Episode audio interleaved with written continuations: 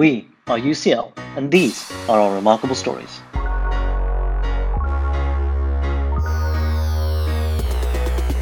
Hi, I'm Mitesh Vagadia. I work in the UCL Student Support and Wellbeing team. In each episode, I'll be in conversation with a UCL guest as they share with us their remarkable stories, experiences, and life lessons. In this episode, we meet UCL alumni Lincoln Lee and Kisum Chan, founders of the social enterprise Rice Inc. Lincoln and Kisum are going to share with us their amazing story of how they came together in UCL halls in their first year, created Rice Inc. that went on to win the Hult Prize in 2018, and tell us where Rice Inc. is today.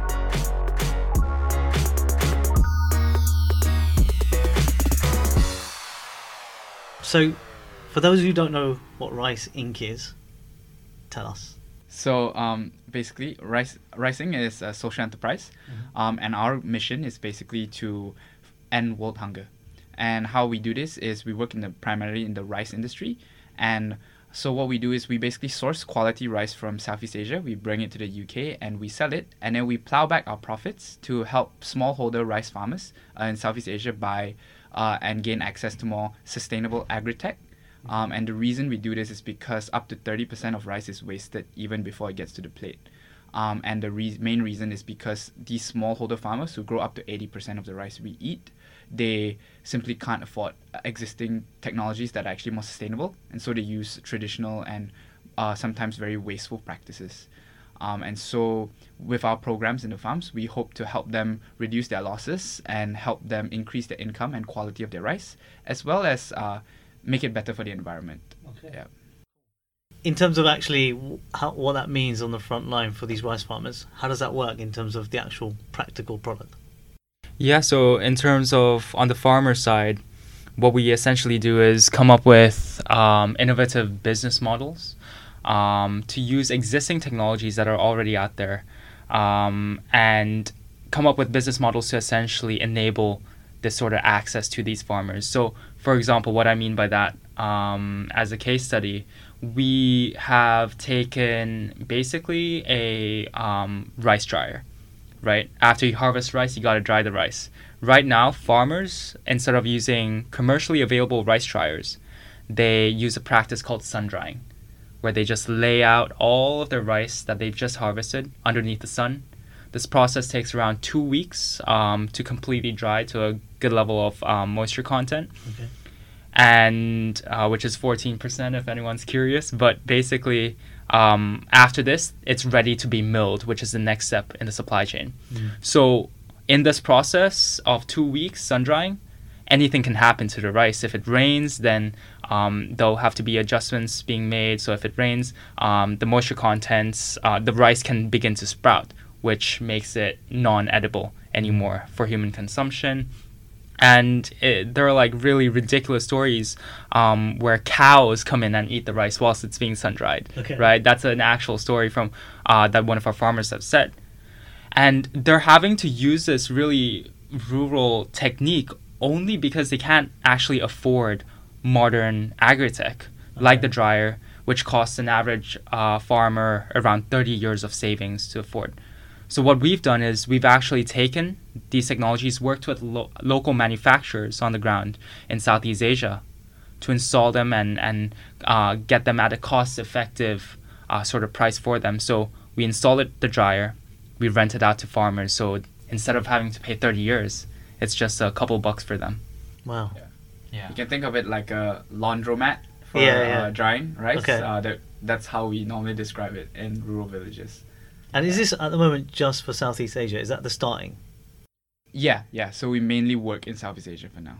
Okay. Yeah, that's that's where most of the a big chunk, I wouldn't say most, um, but a big chunk of the rice production happens there.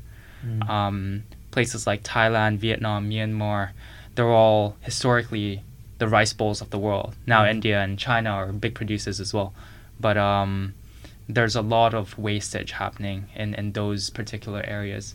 Uh, other places that grow rice, for example, Australia, they're having no problems, right? Mm. But that's be or less problems, I would say, uh, and that's just because they have access um, to sort of economic structures that enable that access to modern agri-tech. Mm. Um, it's just that the farmers in, in the places we work, they just can't access it. Wow. Take you back. Take me back to um, how you both met. Um, so basically, I'm originally from Malaysia. Okay. Um, and then I came, I studied a bit in Singapore, and then I came here for my university degree. Um, and I met Kisum because uh, basically we were staying together in the same dorm Okay. room. Um, Is in halls? yeah, in halls. so I was in Ramsay Hall. Uh-huh. Uh, and and Kisum was staying at Ian Baker, which is basically in Ramsay Hall. Yeah, Ra- inside Ramsay Hall, Ramsay Different surrounds building, yeah. Yeah. Ian Baker. Um, and we both were both studying um, biomedical sciences. So we had like this uh, sort of like everyone who was studying biomedical sciences in Ramsay Hall and Ian Baker knew each other. There was like this sort of informal group kind Okay. of thing. Yeah. Um, and yeah, that's where I first met Kisum, or at least heard of him.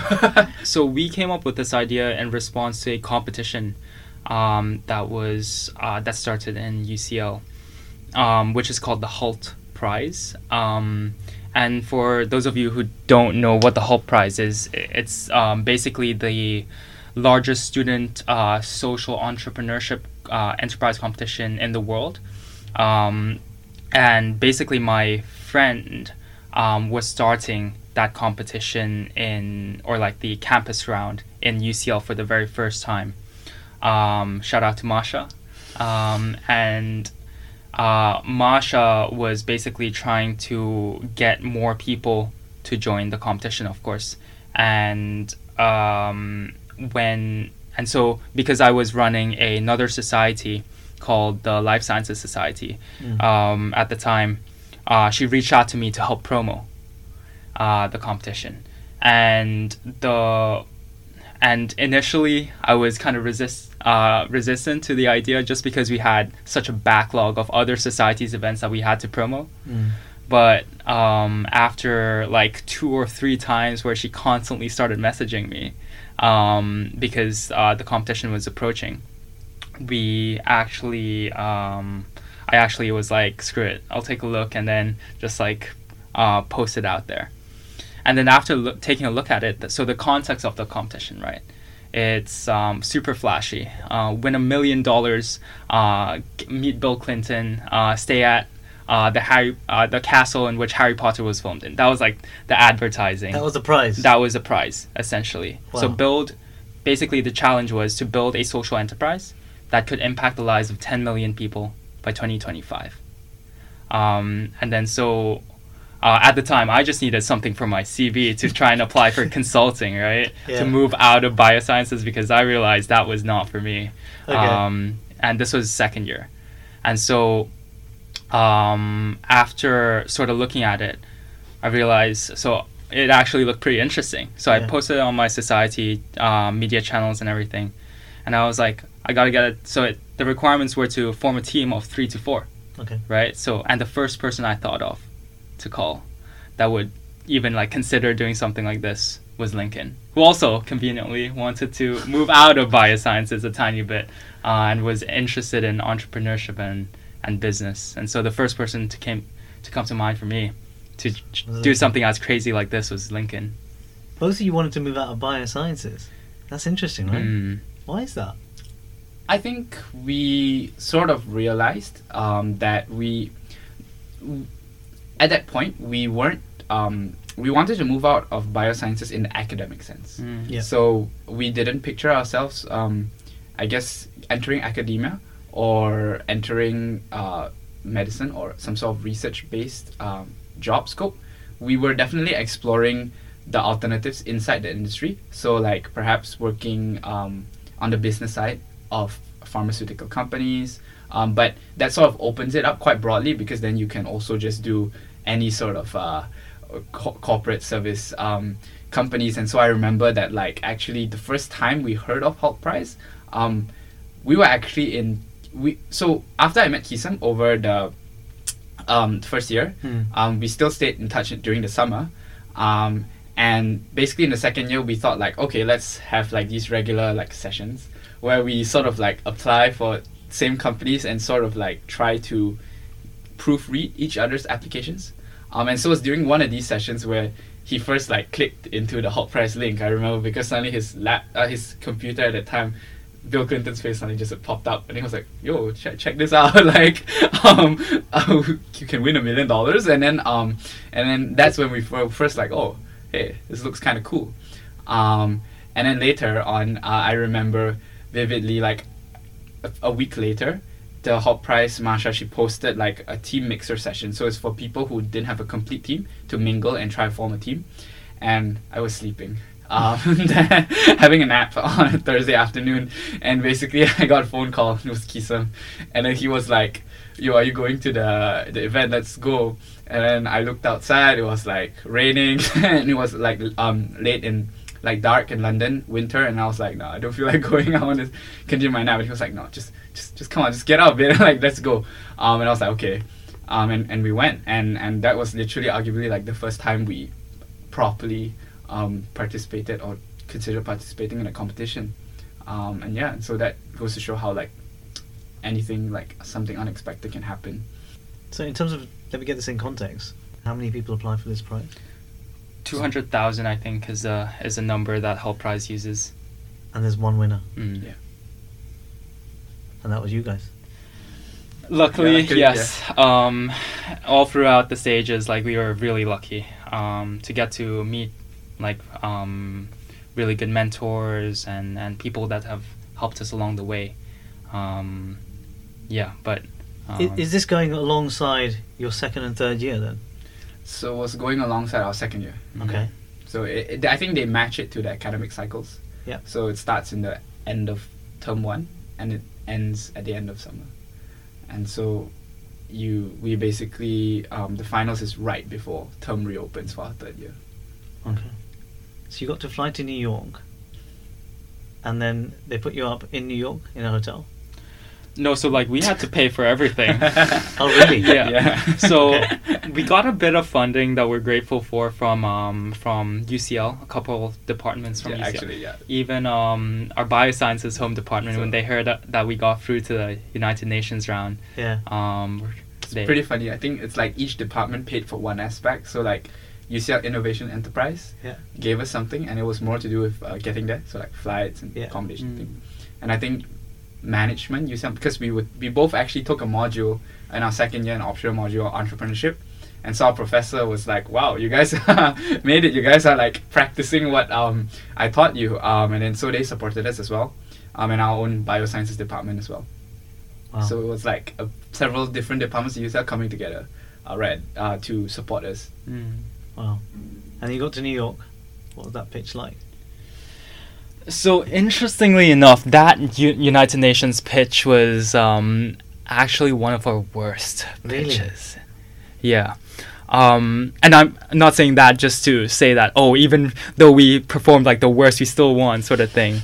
But in terms of context, we were actually um, editing the slides till the very last second. Like, I remember an hour before the actual event um, where we were still editing this. I was still literally on the, on like, also on the floor again, sitting cross-legged on my laptop on PowerPoint, just shifting things around, um, making sure all the numbers are true and accurate. And um, whereas the other teams, they had to submit their pitches like I think three days before. They had their uh, rehearsals. Well, everyone had their rehearsals three days ago, um, where that was supposed to be the final pitch, and the other the last three days was just practice, practice, practice. Um, but then but then yeah like um, we we just wanted to be as prepared as we could um, do the most that we could possibly do right until the last minute um, and i even remember pitching um, practicing our pitch in the final hour right after we submitted the powerpoint um, to to the organizers um, to we were pitching to everyone that we could s- possibly pitch to like even uh, the we were pitching to the security guard at the United Nations who was just patrolling around the area at one time Okay. Yeah. right but interestingly enough um, that security guard actually helped us win the competition Well, because Yeah. yeah Lincoln do you want to tell the story Um, so so no, it was super funny. Like uh, as Kisum was practicing, um, basically a security guard came up. He, he was like staring at us because it's just like some guy like looking at a wall and like re- reciting. Um, and then we were like, "Hey, you wanna like you wanna be an audience?" Um, and then he, he was like, "Sure." Um, and after we pitched, he basically asked us uh, a question um, that was very specific to the dryers that we were using, and we realized we've never heard that question before. Um, and then he told us that he's a security guard at the United Nations now, but back home, uh, in Africa, from where he's from, he was he actually had a degree in agricultural science. I think he had like a master's or Yeah. PhD. Out of here. and then we were like, well, I guess we could. We, we sort of like guessed an answer, and then he suddenly was like, no, no, no, you should say this, this, this, this because so and so and so, and was like a bunch of like solid facts about like the chemistry of uh, the soil and things like this. And I was like, oh damn, like that's a good answer. Um, so we recorded it down. I told like my team like this is the answer if someone asks us for this. And two hours later, on stage at the UN, this question pops up. Um, and my my team, our teammate at the time, she just kills it, answering exactly the same as that security guard. And everyone was shocked because we had mentors working with us for like a year, and they've never saw that question before. So they were like, "How do you guys know this fact?" And then we're like, literally, if we if we had just ignored a security guard, we would have not known the answer on stage. yeah, That's insane. Yeah. literally. Um, What was the question? Um, so it was basically our dryers are um, basically they're powered by rice husks. So the shell of the rice, um, it's a not natural byproduct, and um, he asked basically once you use that uh, rice husk, what else could you do with the husk? Because it will essentially still be a waste byproduct because we're just burning it.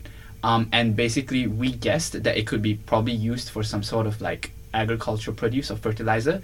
And he was like exactly. And this is exactly why it can be used as fertilizer because it contains x amount of potassium x amount and like this is proven to be good for the soil. And then so it was like solidly backed up by facts. And we're like well we didn't know all these facts. And then and but when we said it on stage it was like oh these guys these guys really have done their research really well. Um, and it's actually really sustainable. Um, and yeah that was that was amazing to to actually when that question came up i was like grinning all the way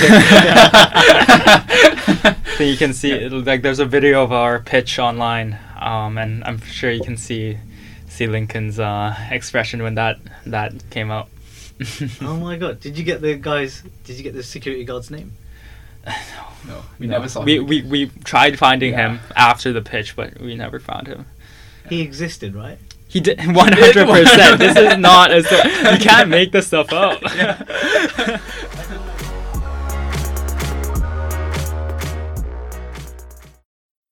In terms of the idea itself, where did the idea come from? So the idea of like why rice drying, right? Exactly. Why did a bunch of biomedical scientists decide, hey, let's do some rice drying? Um, that's that idea actually came from basically when we were brainstorming how to create a social enterprise that impacts the lives of 10 million people by 2025 Mm. there was one area that we wanted to focus on, which is agriculture. Uh, that was one of the few suggested industries that we focus on by the Hult Prize.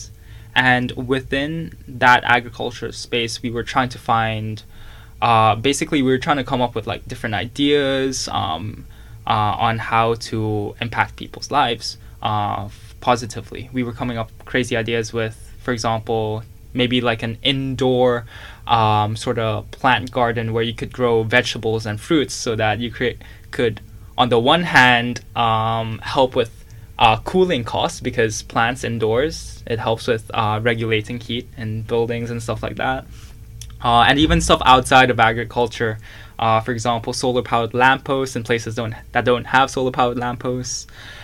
But I remember the night where we came across, well, where Lincoln actually came across this uh, article that said that 80% of rice that's ever produced doesn't actually get to market. Eight zero. Eight zero. That was the number we saw in that article. Wow. Yeah. And but we later found out, right?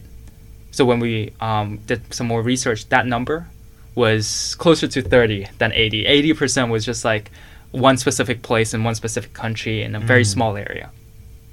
But still, when we did some more research, it was 30%. in a 52 billion dollar industry, that's a lot of rice Mm. that's being wasted. And um, when we dug in further as to what was causing this 30% of loss, it was just because um, we came up with articles that said drying. Right after you harvest your rice, you have to dry it. Uh, there were other problems like transportation and bad storage practices, but drying, that attributed to 30% of that 30%. So a significant chunk of loss uh, was caused by that. But when we looked at other places um, that had, uh, I think I mentioned before, that were a bit more developed and had a rice industry, they had sort of, they didn't have this problem with drying. Mm. And it was because of, again, this lack of access.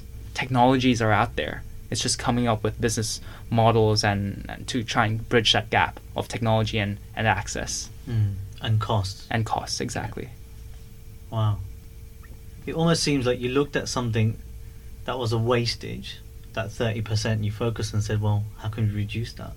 Yeah. yeah. I think Lincoln, you like to put it well. Instead of trying to find, oh, do you want to say it? Instead Oh, of- sorry. Oh, yeah. Try, is, I guess I, the concept we went for was like instead of trying to find a solution or like create a wholesale solution, um, the solutions are out there. It's just about getting the right solution to the right people Mm. in the right way, um, and that's that's essentially what we focused on. Um, and and it turned out actually that uh, during the Hult Prize competition, so if anyone listening to this wants to apply to the Hult Prize, um, they actually like that because um, you're taking essentially a proven product that's maybe distributed in a less efficient way Mm. and just sort of finding a new way to new users for it, uh, new way to distribute it, and um, I guess that's a lot better for the world because you're not trying necessarily to create something new. Mm. Um, you're just trying to give people access to what they need that's already proven to help them. Um, yeah. Wicked. Yeah, and then on the bright side, you don't have to spend so much time, like years and years, doing R and D and stuff like that, um, because chances are, the solution is already out there. You just have to find a creative way on getting that. That entrepreneurship that you guys have, where does that come from?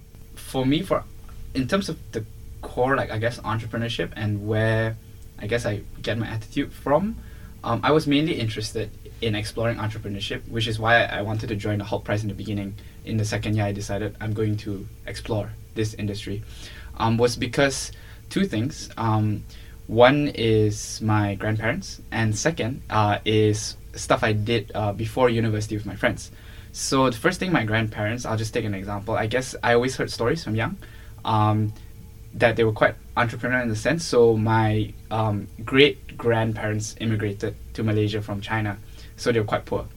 Um, my great grandfather died when my grandfather was very young, um, and so apparently he had to support his family while he was studying at school. But what was unique was that he was, I guess, in his among his siblings, he was considered quite bright among his peers.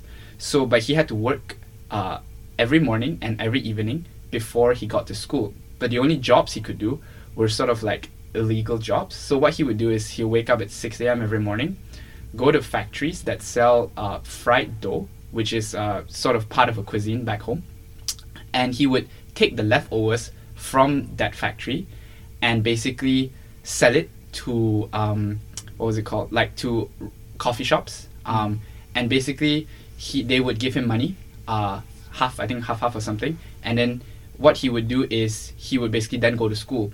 And I hear stories about how like because it's this is technically illegal back then in 1930s Yeah. um, I hear stories of like when the police came he and his friend or something would like climb up the tree and wait hide their bicycle in the bushes wait for the police patrols to leave and then come back down and cycle back to school and everyone in school would think that he's rich because he comes in with a pocket full of change, but it's actually not his money. It's like the money from for the the factory guy, uh, and then he will go back after school, pay off the factory, take all the leftovers, bring it back home to eat or something, um, and he would have no time to do his homework.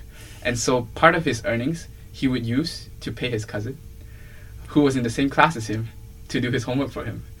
and then right at the end, before his exams, he would basically buy an extra book and do the whole book and then go to the test. Um, and so I guess like hearing all these stories since I was young. Um, before I came to university, I mentioned that was the second time. I, my what some of my friends and I decided we should just try something ridiculous like this. We had free time, um, and we basically we were studying for I think most people study A levels before they come to university Yeah. and IGCSEs. So uh, the main practice that we do is uh, the past year papers, and but they're extremely uh, so you can get them freely online. Yeah. But um, there are some suppliers uh, that basically print it out, bind it, and sell it. But they sell it at insane prices because they're literally I think only one or two bookstores in the whole of Malaysia that sell it. Um, and I guess I always had this idea with if I can just print it f- myself, like why don't I just I just bind it and sell it to you for a much cheaper price? Um, and then my friends were like, hey, actually, um, one of my relatives owns a shop that prints stuff. And then so we were like, okay, let's go around to like our old schools and like ask the teachers if they they, they want their students to get these books. And the teachers were like, yeah, sure. Um, and and then we started this sort of like small um, ring of like a distribute book distributions in schools. Um, that was before I came to university. It stopped once I came to university. Um, at least I stopped. I think they're still doing it now. um, and and and that sort of exposed me to this world of entrepreneurship, hearing stories of my grandfather and doing this. Um, and that's when in the second year I decided, oh, let's let me see what I can do. But I think what I learned also, it's like it's very different. Um, first of all, starting a social enterprise than Mhm. a normal business because it's really mission driven. And I guess second of all, um, starting sort of something with a big goal, you and where you get um, you you get investment and you have to professionalize it. It's very very different from all these stories that you hear. The the the core um, entrepreneurship spirit is the same, Mm. but uh, there are a lot of there are a lot of lessons that uh, I had to learn as well, and still am learning. Um, even though I was like take trying to take that spirit, um, there are a lot of things and techniques that people have done over the years to make Mm. it to make it, I guess, more professionalized, um, and on a much larger scale. Yeah. Wow.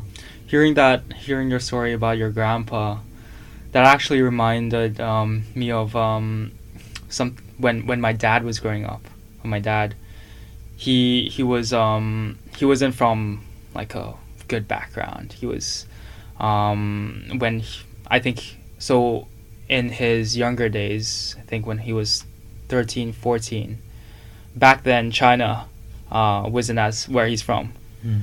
um, wasn't as prosperous as it Yeah. is now. And so he had to actually drop out of high school to start selling uh, not sticks, but uh, porridge, rice porridge right. on the streets. That's like a breakfast thing as well. Um, in, in, in China. I, I, so he actually had to drop out of school and then do this. Um, he eventually saved up enough money from the side hustle to, to support his family with this money. And also, he saved up enough money to actually start renting out a place uh, and, and move to Hong Kong subsequently, um, where apparently the opportunities were, were much greater. He used that money to buy, basically not buy, but rent out a flat. And what he did with that was that he subdivided that flat. And this was also kind of dodgy at the time. Yeah.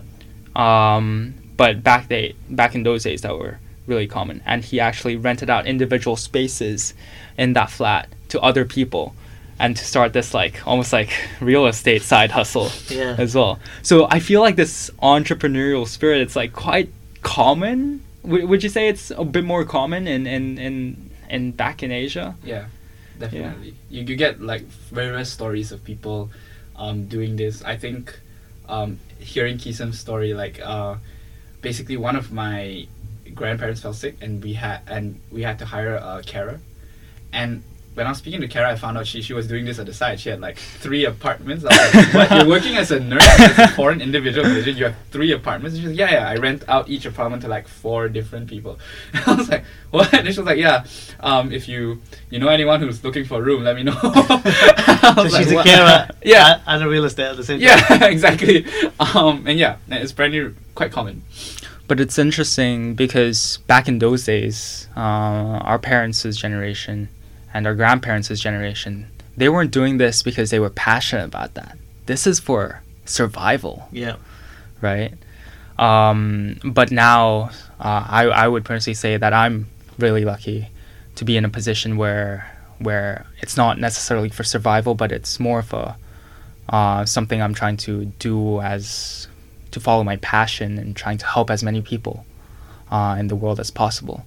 Um, but the in terms, I 100% agree with Lincoln in terms of that mindset, those core entrepreneurial principles. It's the exact same. Uh, it's basically if you put uh, condense it, it's just about trying to hustle. Yeah. Right. Come up with creative ways of doing things that other people haven't done before or haven't thought of. Uh, making a business or an industry more sort of streamlined, more efficient, and helping society as a whole through that. It's amazing. You mentioned um, a few times about failing and coming up against these challenges. Two things. A, how do you, you recover from failing? Because a lot of people struggle and are scared of failing and, or taking that risk initially. Mm. So, how does someone overcome failure and continue on and, and go again? Um, that's my first question. My second question is what was the biggest challenge you've had so far?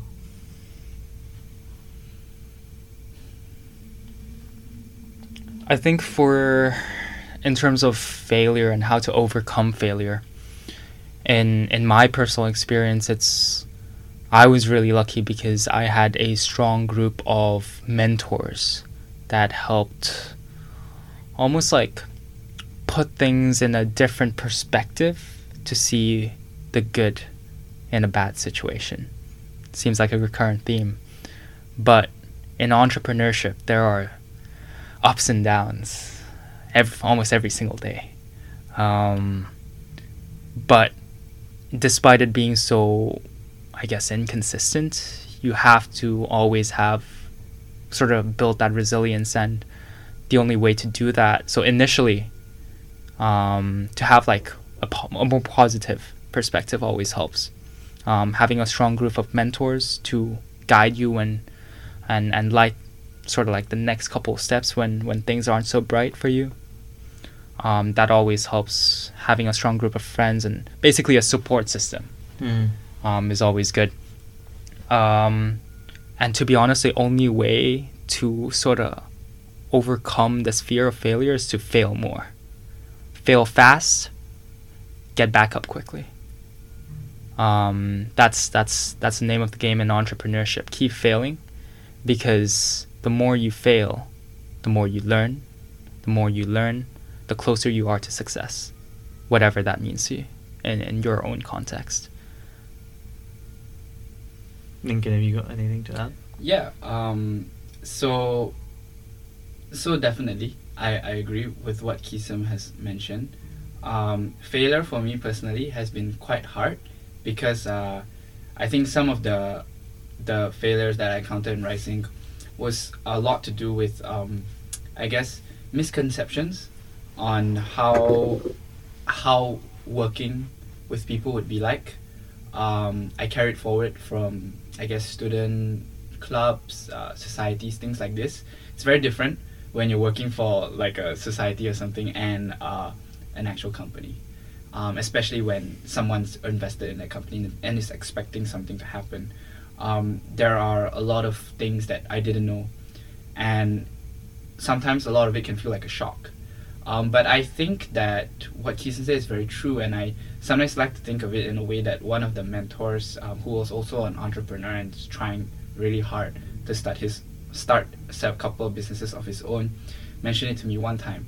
He was like, entrepreneurship's a bit like a boxing match, um, and he said every morning you get up, and you go into the ring, and you have an opponent there, and you plan out you you know how exactly you want to hit him or like claim like knock him down but then suddenly you get like Sucker punch. yeah sucker punch essentially like Yeah. you you you jab to the left and suddenly he dodges and you, you know it hits you um and i i like to think of uh so one of the most famous boxing movies of all time is like rocky Yeah. right and how he wins is he doesn't blitz in and just like destroy the opponent he's very famous for being able to last all the way till the end Mm. um, no matter who or what hits him and no matter how he falls he comes back up um, and he just he doesn't give up um, he tries again and again no matter how badly he loses matches but he comes back again to try again.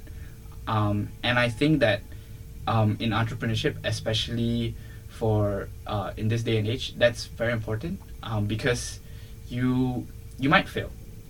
Um, people have there are tons of people who have actually failed their businesses, um, but they decide to start another one and another one, um, and sometimes it even seems illogical to start to continue, but you just need that one opening, essentially in like a boxing match. You just need your that one opening that you see, and if you can deliver on it, um, deliver it well, then then then you're done. Um, not you're done, but like you you know that that's that you just need to wait for that one opening and seize it when that opportunity comes. I like that. Um, I- and and there's just to add on to that, and it's a lot about, yeah, you're gonna experience failures, you're gonna ex- experience successes, but as long as you're net positive, that's all that matters. And you got to have the eye of the tiger. Exactly. yeah. Exactly.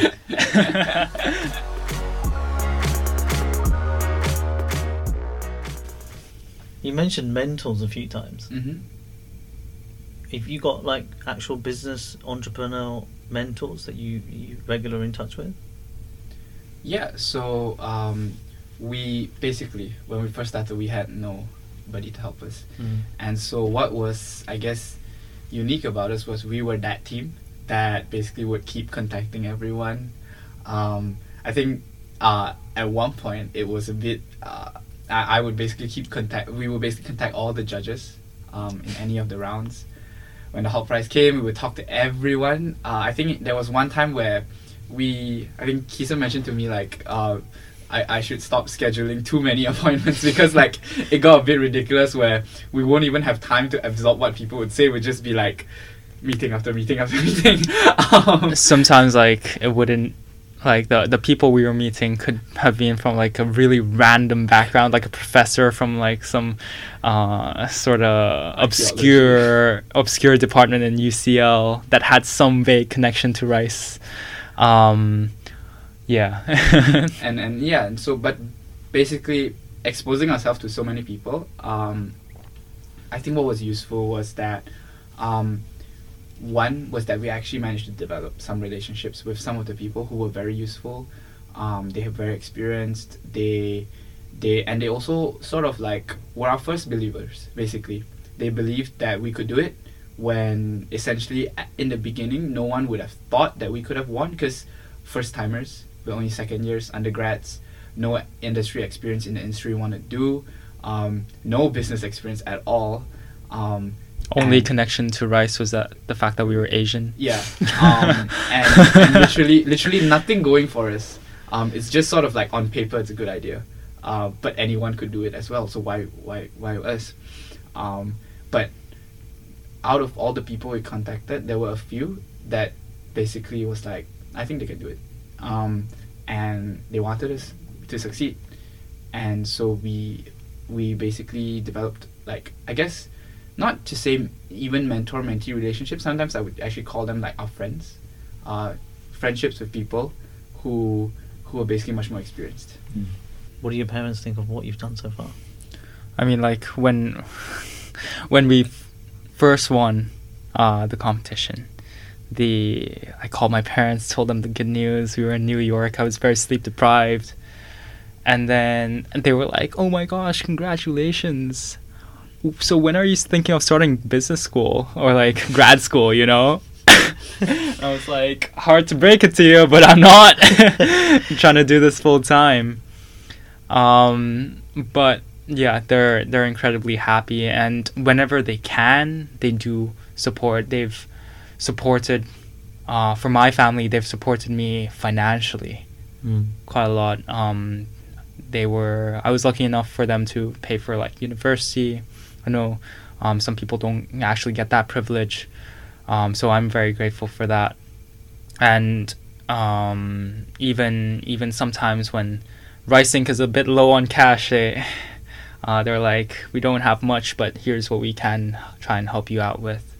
Um, that was a big thing, and friends, right? Like whether we have like a small project or like a big project, um, if they can, they and and they have uh, time, they would um, sort of help. Like for example, we have I have a couple friends from high school that have helped us out from here and there. Uh, friends from societies, my flatmates. I remember when we were still practicing for a pitch, Mm. they would stay up with uh, me and Lincoln, and we'd just pitch in the living room.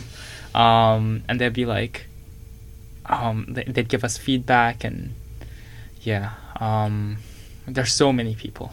There's so many people. Yeah, I think um, one funny thing when uh, Kisum mentioned his parents, because I remember this situation quite clearly, It was early on in the competition when we were, um, I think we were crowdfunding. Mhm. Um, we were on some platform, there was a prize, it get, had to get people to vote. Um, people could comment as well. Um, and so obviously we reached out to our friends and family to vote. But the two people who commented and they were they basically said they were sent really encouraging comments like amazing initiative, great job. Was basically Kisum's mom and dad. um, and and we were so surprised because we expected people to vote, but we didn't expect people to comment. And suddenly we got a notification: you have two comments. And we're like, oh, and yeah, it was his mom and dad. And um, I think even like definitely our friends and family, they're really supportive. Like I think one example that I'll remember forever is like um, when we were piloting, we needed to speak with farmers, and basically I asked my family back home, do any of you know any farmers? And then my granddad was like, yeah, I do. like from like 30 years ago or something. I I hope he's still alive. Um, um, and and and he was like, we can go. Um, and it turned out my aunt, aunt, aunt, aunt and uncles, my parents, all went. They brought Kisum, our team. Um, we realized that we didn't have enough space. Some of my friends volunteered to drive us all the way up there. It was like It was four- like a long drive, yeah, drive. five hour journey Yeah. into the farmers. It was like a big group of friends and family um, following us, wondering why is Lincoln wanting to visit farmers for his summer when he should be doing an internship to get a good job. Um, and and yeah, and so they they always support where they can. Um, even though even in these funny situations, um, I think um, those are like the moments you remember. Yeah. That's incredible. It's like you've had these little angels along the journey the security guard, your grandparents, your parents, you know, putting you in touch with these people, helping you out when you most really needed it, Yeah. at the right place at the right time. And you are here today because of that journey that you've been on. Yeah. Luck has a major part to play um, in our journey. Um, but I think what we've experienced is that luck can come, uh, luckiness is something that happens to everyone. You just have to try and be ready for that luck when it strikes. Uh, for example, if that security guard was patrolling the whole UN, right? But it just so happened that we were pitching and we were ready with our pitch, uh, that we were exposed to that sort of environment. So, luck can Happen anywhere. anywhere, anytime. You just have to be ready for it and strike at the right opportunity.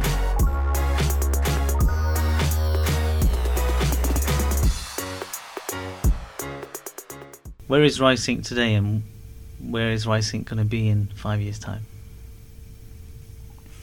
Where is Rice Inc today? Um, in terms of Rice Inc today, within this just over six months now that we've been working on this full time, right after we've graduated, um, in terms of the impact with the farmers, we've uh, and the amount of rice that we've saved um, because of the machines that we've built, we're talking, and I'm proud to say this, we've saved over a million meals of rice worth of rice that would have otherwise been wasted. Wow. um, and hopefully that's just the beginning. Um, not only are we doing work with farmers and helping them helping them increase their livelihood helping decrease wastage in the rice system being more eco-friendly but we're also we've also recently launched a new initiative where we actually source quality rice from around the world and supply that rice um, so that anyone can eat sustainable rice. And how that works is that for every bowl of rice that we that you eat that's our from us. We reinvest profits back into building more of these dryers, um, to s- obviously save more rice.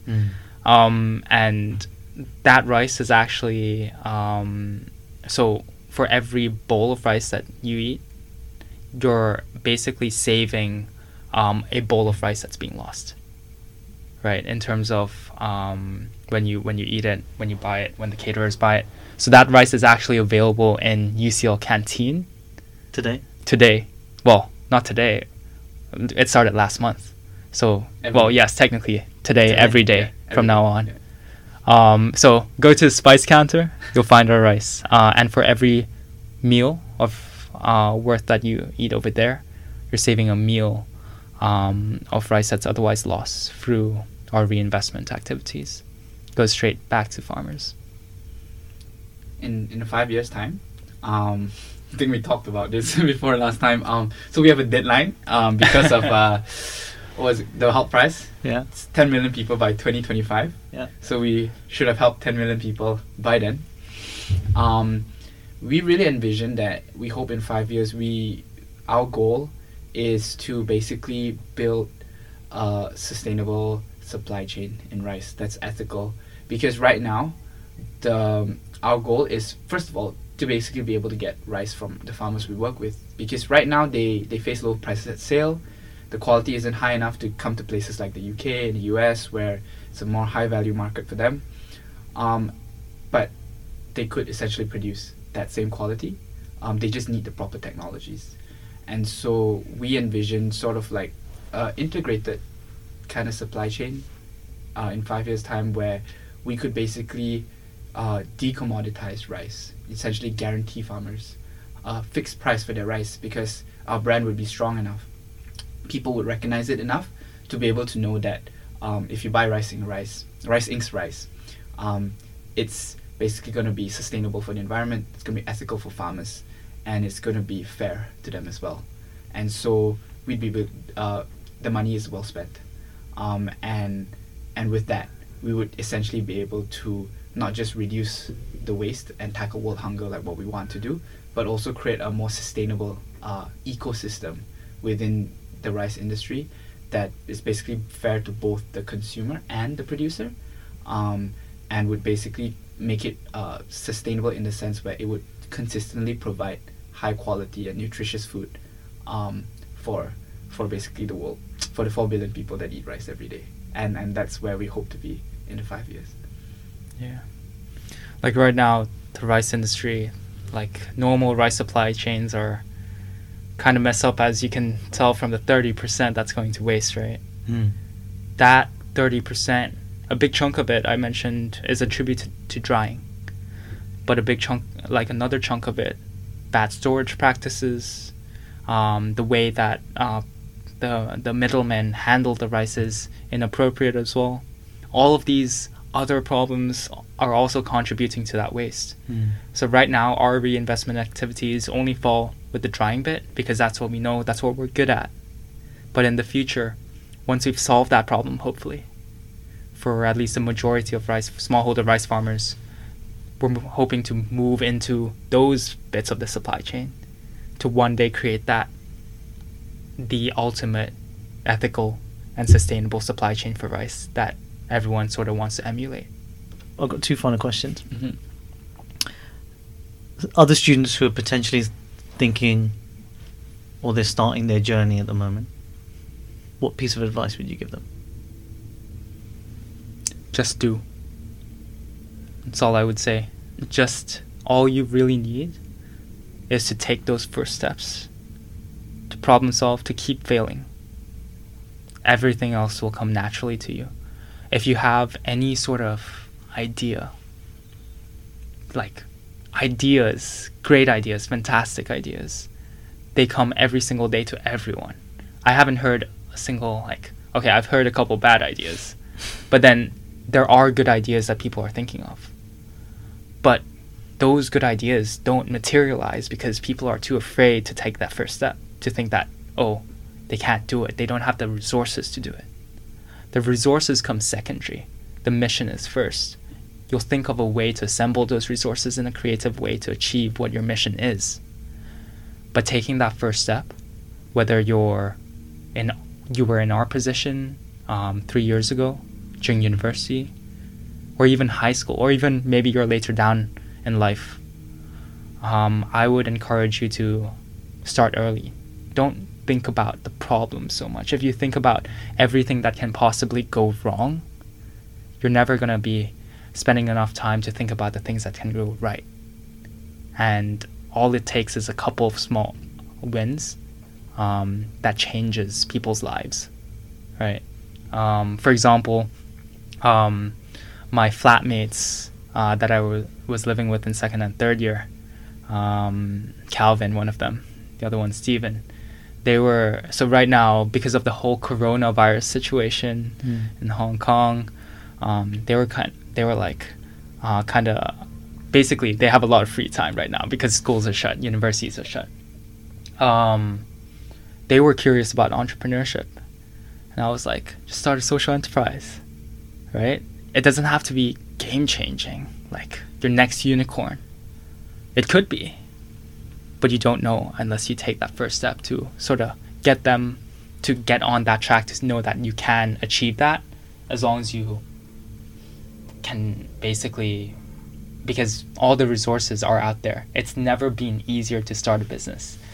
Um, whether that's in the form of like e-commerce or like a more traditional business like starting a restaurant.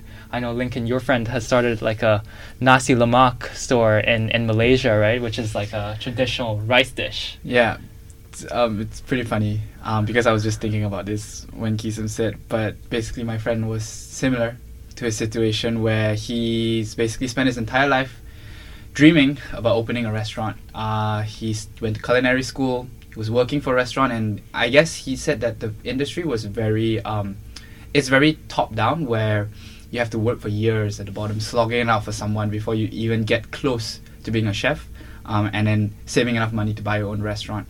Um, and he, I told him like, you know, like there are pop-up stalls. Just buy a table, put it outside a market, sell your food. Um, and he spent like I think a month, a solid month, testing his recipes, asking all his sh- seniors, his chefs, his peers to try it, refine it. And then he was he was telling me about how like he's tested it and everything, and I was like, that's great, but dude, just just do it. Go go make a batch of twenty uh, packets. Um, get a table, get a chair, get someone to drive you to the market and set it up. Um, and so he did.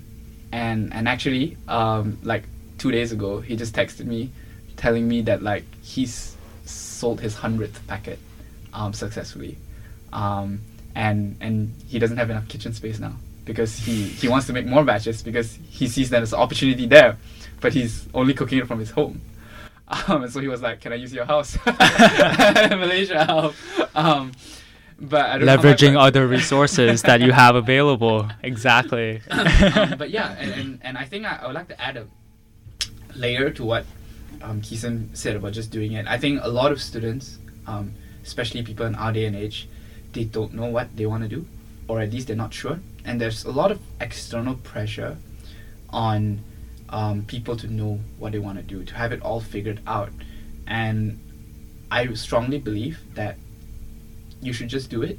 But at the same time, I also believe that it's okay. It's okay to not be sure. Um, to students, um, it's okay to not really know what you want to do. Um, I always believe that if you don't necessarily know what you want to do, you might as well do something you like. Um, and that was the mindset I had when I started my entrepreneurship journey. I just knew I liked it. Um, I didn't really know what I wanted to do with it as well. I just decided I'm going to explore it and trust in the process, trust in the journey. And I think it's a lot more enjoyable that way as well because then you're doing something you enjoy and you, you're not necessarily stressed out about, like, oh, is this going to be my life?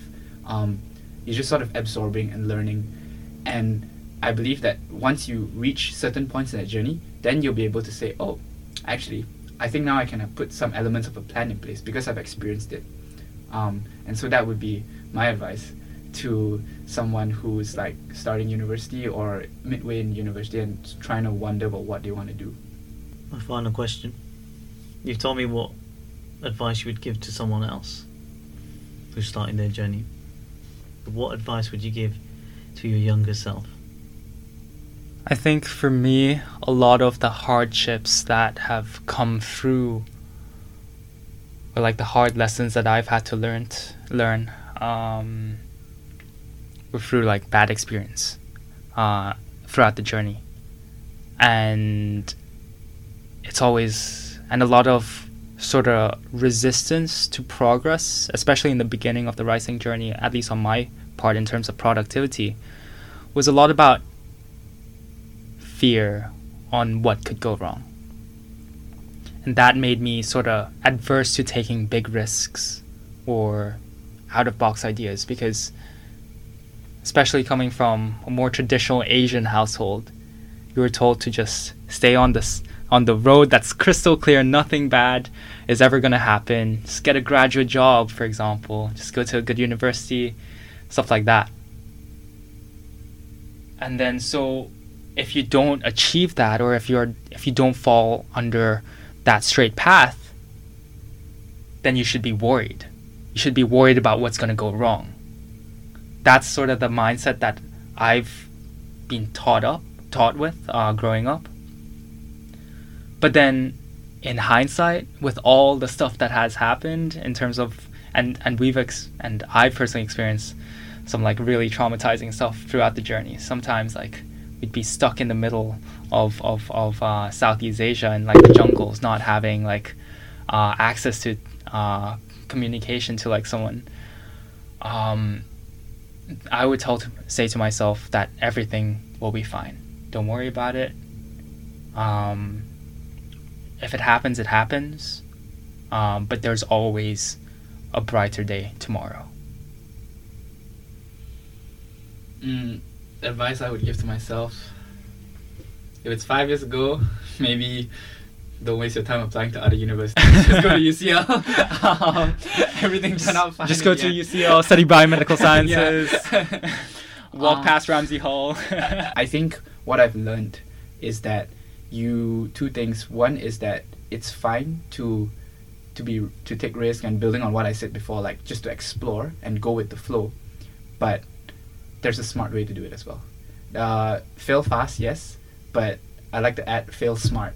Um, don't don't do thing don't fail the same way twice. Fail smart in the sense where you don't you don't have to just jump into something head first. Sometimes you should jump, take a leap of faith, but um, it doesn't hurt to be smart about where you leap.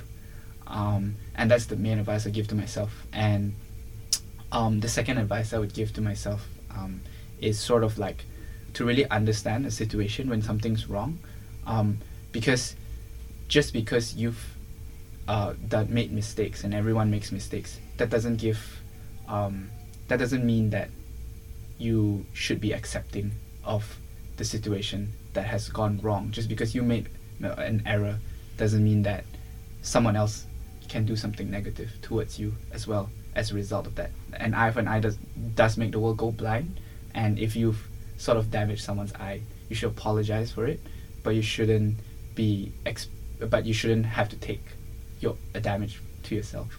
Um, there was something that I had to learn in this journey, um, and still am learning. Um, yeah. Gentlemen, it's been a pleasure talking to you guys, and it's been so fascinating listening to your story. Thank you for coming in and sharing your remarkable story, because to me, and to a lot of people, this is a remarkable story. it was our pleasure. Yeah. Thank you so much for having us, Videsh. I hope you enjoyed that, and thank you for listening. In our next episode, I'll be talking to UCL alumni Nick Coveney about his experience growing up a member of the LGBTQ plus community and how this impacted on his education.